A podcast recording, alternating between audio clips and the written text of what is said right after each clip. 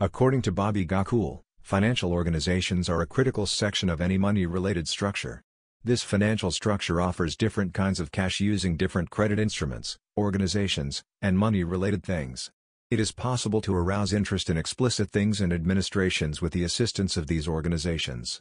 With the help of money-related organizations, dealing with the monetary condition of a state is possible.